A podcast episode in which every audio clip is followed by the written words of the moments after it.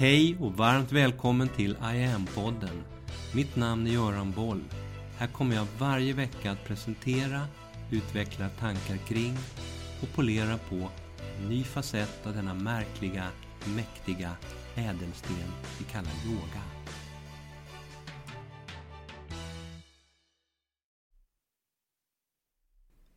Hej och varmt välkommen till I am-podden. Den här veckan är vi nu tre avsnitt in i miniserien Den metafysiska resan. Som under några veckor handlar om hur man lite mer på djupet kan ha nytta av mer yoga i livet och i vardagen. Genom att bland annat också öppna upp för de där aningen mer metafysiska aspekterna av livet. Som yoga traditionellt är en del av. Det där metafysiska. Om du ännu inte har lyssnat på avsnitten 140-41 så rekommenderar jag att du för sammanhangets skull börjar där. Förra veckan gläntade vi en smula på några av de allra äldsta källskrifterna, Veda. Och idag kommer jag prata lite om de helt magiska Upanishaderna och om Gandhis favorittext, Bhagavad Gita. Jag tänkte att vi börjar där med Gandhi. Gandhi, Indien som 1,65 lång, bokstavligt talat iklädd ett höftskynke och en stark icke-våldsfilosofi.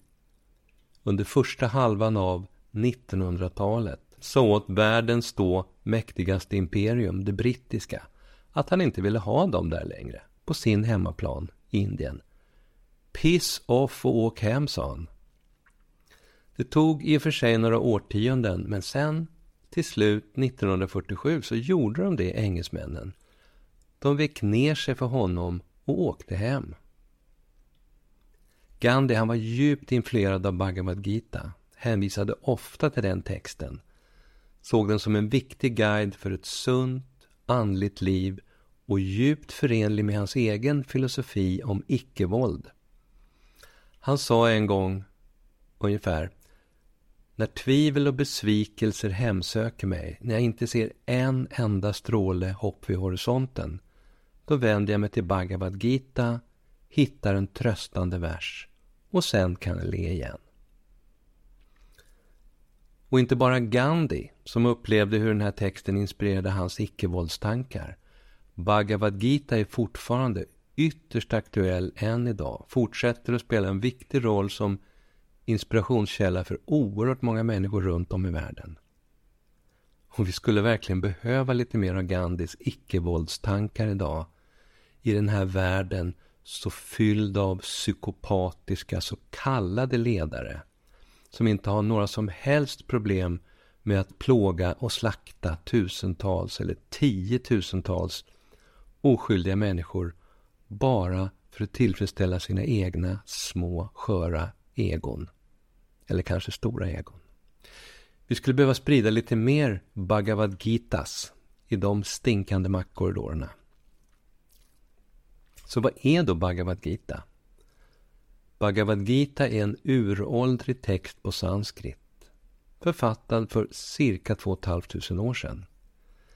Dess cirka 700 verser är en del i ett gigantiskt, jättestort filosofiskt verk Mahabharata som innehåller över 100 000 verser. Man säger att den är fyra gånger så tjock som Bibeln.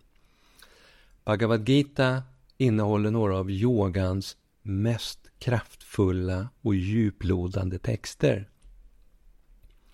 Med tidlösa tankar och råd kring vad som egentligen är människans sanna natur och vad som faktiskt är syftet med livet. Syftet med Bhagavad Gita är dock inte att vara någon slags guide till olika yogaställningar och andningsövningar. Nej, den strävar lite mer övergripande efter att förklara djupare tankar och sanningar kring den mänskliga existensens natur och hur man via yoga kan leva ett meningsfullt liv. Och den pratar om vikten av ett djupare andligt sökande. Och allt det här förs fram inom ramen för ett nattligt samtal mellan härföraren Arjuna och den till hans vagnförare förklädde guden Krishna. Tålmodigt guidar Krishna Arjuna i hur man tillämpar yogans kärnfilosofiska tankar för att kunna befria sig från lidande. Via Krishnas exempel och olika allegorier så kan även vi idag lära oss att bättre förstå och tillämpa de här lite djupare perspektiven på livet. Bhagavad Gita pratar bland annat om karma-yoga. Där man osjälviskt tjänar någonting större än sig själv. Där yoga egentligen inte så mycket handlar om någonting som vi gör. Det där vi gör på mattan, det är den lilla biten. Det här handlar mer om hur vi lever. Där vi allt vi gör har möjlighet att sträva mot att koppla alla våra olika upplevelser tillbaka till ett större, mer universellt perspektiv och medvetande. Det där diffust ofattbara, det där som genomsyrar allt. Brahman är begreppet i de här sammanhangen. Kvantfysiken idag skulle definieras som nollpunktfältet, zero point field. Den underliggande potentialen till allt det som vi ser omkring oss. Bhagavad Gita är mycket bra läsning för alla yogafilosofiskt intresserade. Och så Upanishaderna. Jag inledde idag med att nämna Upanishaderna. Vad är det för något? Upanishaderna är spännande. Oj, vad spännande. Här finns en tydlig koppling till vedaskrifterna som jag pratade om i förra podden. Upanishaderna är en särskild samling djupt filosofiska skrifter som är tänkta att utgöra en slags bas eller grund för studier av just vedaskrifterna. Begreppet Upanishad som är sanskrit betyder att sitta ner som lärjunge. Och det handlar om just det, om att bli undervisad, att av en initierad lärare bli invigd i de största, djupaste hemligheterna och mysterierna. The really good stuff. Upp mot 300 olika Upanishader är kända. De äldsta kan spåras 2 500-3 tusen år tillbaks i tiden, kanske längre. De här texterna innehåller några av de tidigaste spåren som man hittat av filosofiskt tänkande i Indien. De bildar utgångspunkten för de flesta senare filosofiska religiösa system som man hittar i Indien. Och de har även haft inflytande i resten av världen. Bland annat på gammal persisk och nyplatonisk filosofi såväl som tidig kristen mystik. Även i modernare tid så har återkommande olika tänkare, exempelvis 1700-talsfilosofen Schopenhauer, intresserat sig för just Upanishaderna. För att inte tala om 1900-talets kvantfysiker. Upanishaderna som till formen består av dialoger mellan läraren, gurun och dennes elever innefattar ytterligt djuplodande beskrivningar av verklighetens djupast underliggande natur. Där huvudämnena är frågor som världssjälen och dess koppling till individsjälen. Om djupa kosmiska principer, tankar om själavandring, karma och dharma och om hur svårt det är för oss människor att närma oss och ens börja försöka kunna förstå de här principerna. Det här, de här, även med dagens mått mätt, oerhört djuplodande existentiella reflektionerna. De pågår alltså i Indien för kanske 3000 år sedan. Samtidigt som vi här, enligt all officiell historieskrivning, vi här i Europa, vi famlar oss ungefär då samtidigt sakta, sakta ut ur stenåldern och tittar bort mot bronsåldern. Punkt, punkt, punkt. Ja, i mitt huvud skorrar det här lite också. Upanishaderna är avancerade texter på en hög intellektuell och andlig nivå. Idag översatta till många olika språk och det finns förstås en väldig massa mer eller mindre lättlästa versioner. Framförallt på engelska av Upanishaderna. För ett par år sedan snubblade jag över en bok av Dr. Matthew Barnes.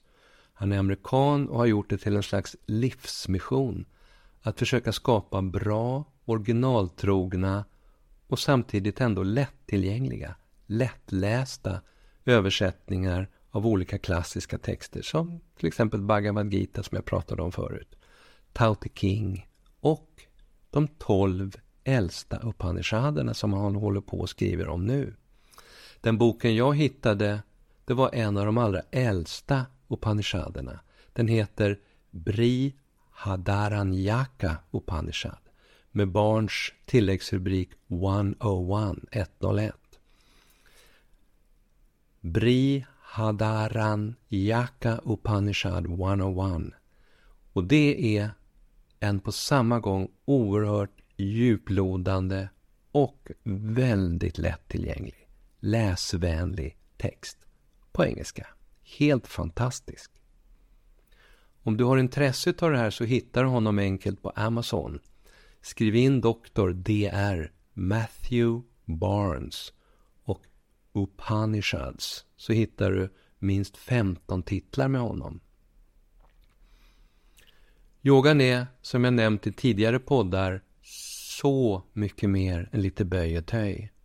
Det är en teknik och en disciplin som verkligen har allt vi behöver för att i oss själva kunna nå djupare insikt och självförverkligande. Och komma i djupare kontakt med vår innersta, sannaste natur. Yogan leder oss till den där spännande insikten om att vi inte ska bli något utan att vi redan är något.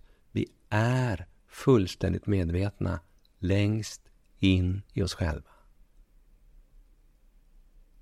En av de punkter och poänger som jag strävar efter att hamra hem i den här lilla miniserien det är att redan för tusentals år sedan så fanns det i yogiska kretsar en glasklar, rakvass analys av livet, verkligheten och kosmos innersta beståndsdelar på en nivå och med en klarsyn som imponerat skiten ur några av 1900-talets erkänt skarpaste kvantfysikerhjärnor. Andningen det är en klassisk yogisk väg inåt. En väg för att balansera oss in i oss själva. De senaste två veckorna så har vi här i podden gjort några enkla andningsövningar med bara tre andetag. Där du skulle sträva att låta bli att tänka någonting alls. Alternativt tyst tänka några korta ord eller stavelser. Och så bara andas, lyssna, känna och vara. Idag så tänkte jag att vi provar en ny variant på det här med mantrat Sat Chit Ananda. Det här mantrat är ren yogisk kärnkraft. Från ett yogiskt perspektiv så sägs det mantrat förmedla verklighetens sannaste natur. Och samtidigt beskriva vad det innebär att själv fullt ut både omfatta och förstå hela existensens själva grundvalar. Tunga grejer med andra ord. Inom vedisk filosofi så har det beskrivits som en helt central nyckel till djupare medvetenhet. Och när ens egna personliga vibrationer kommer i synk med mantrats vibrationer så har det beskrivits fungera som en kanal direkt in i källan, in i nollpunktfältet.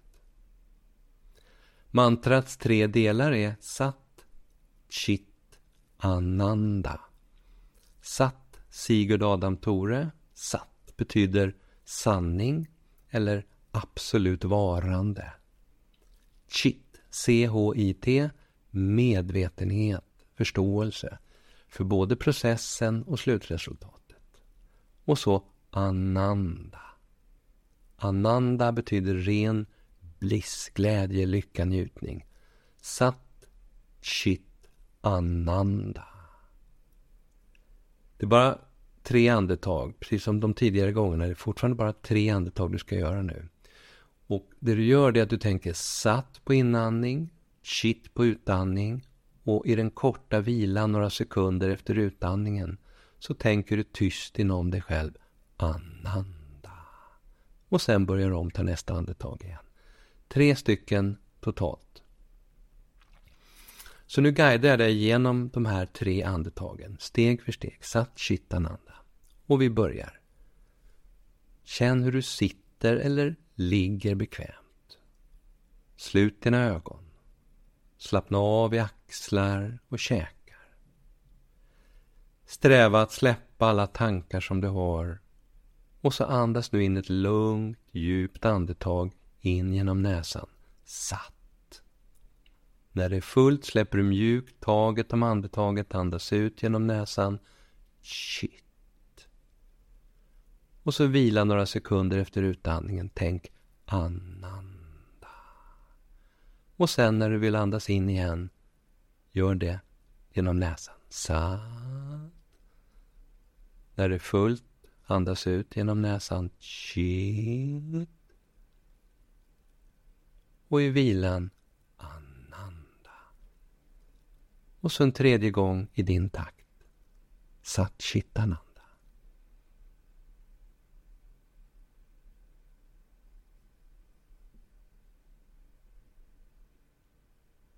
Det här kan du göra så ofta du vill.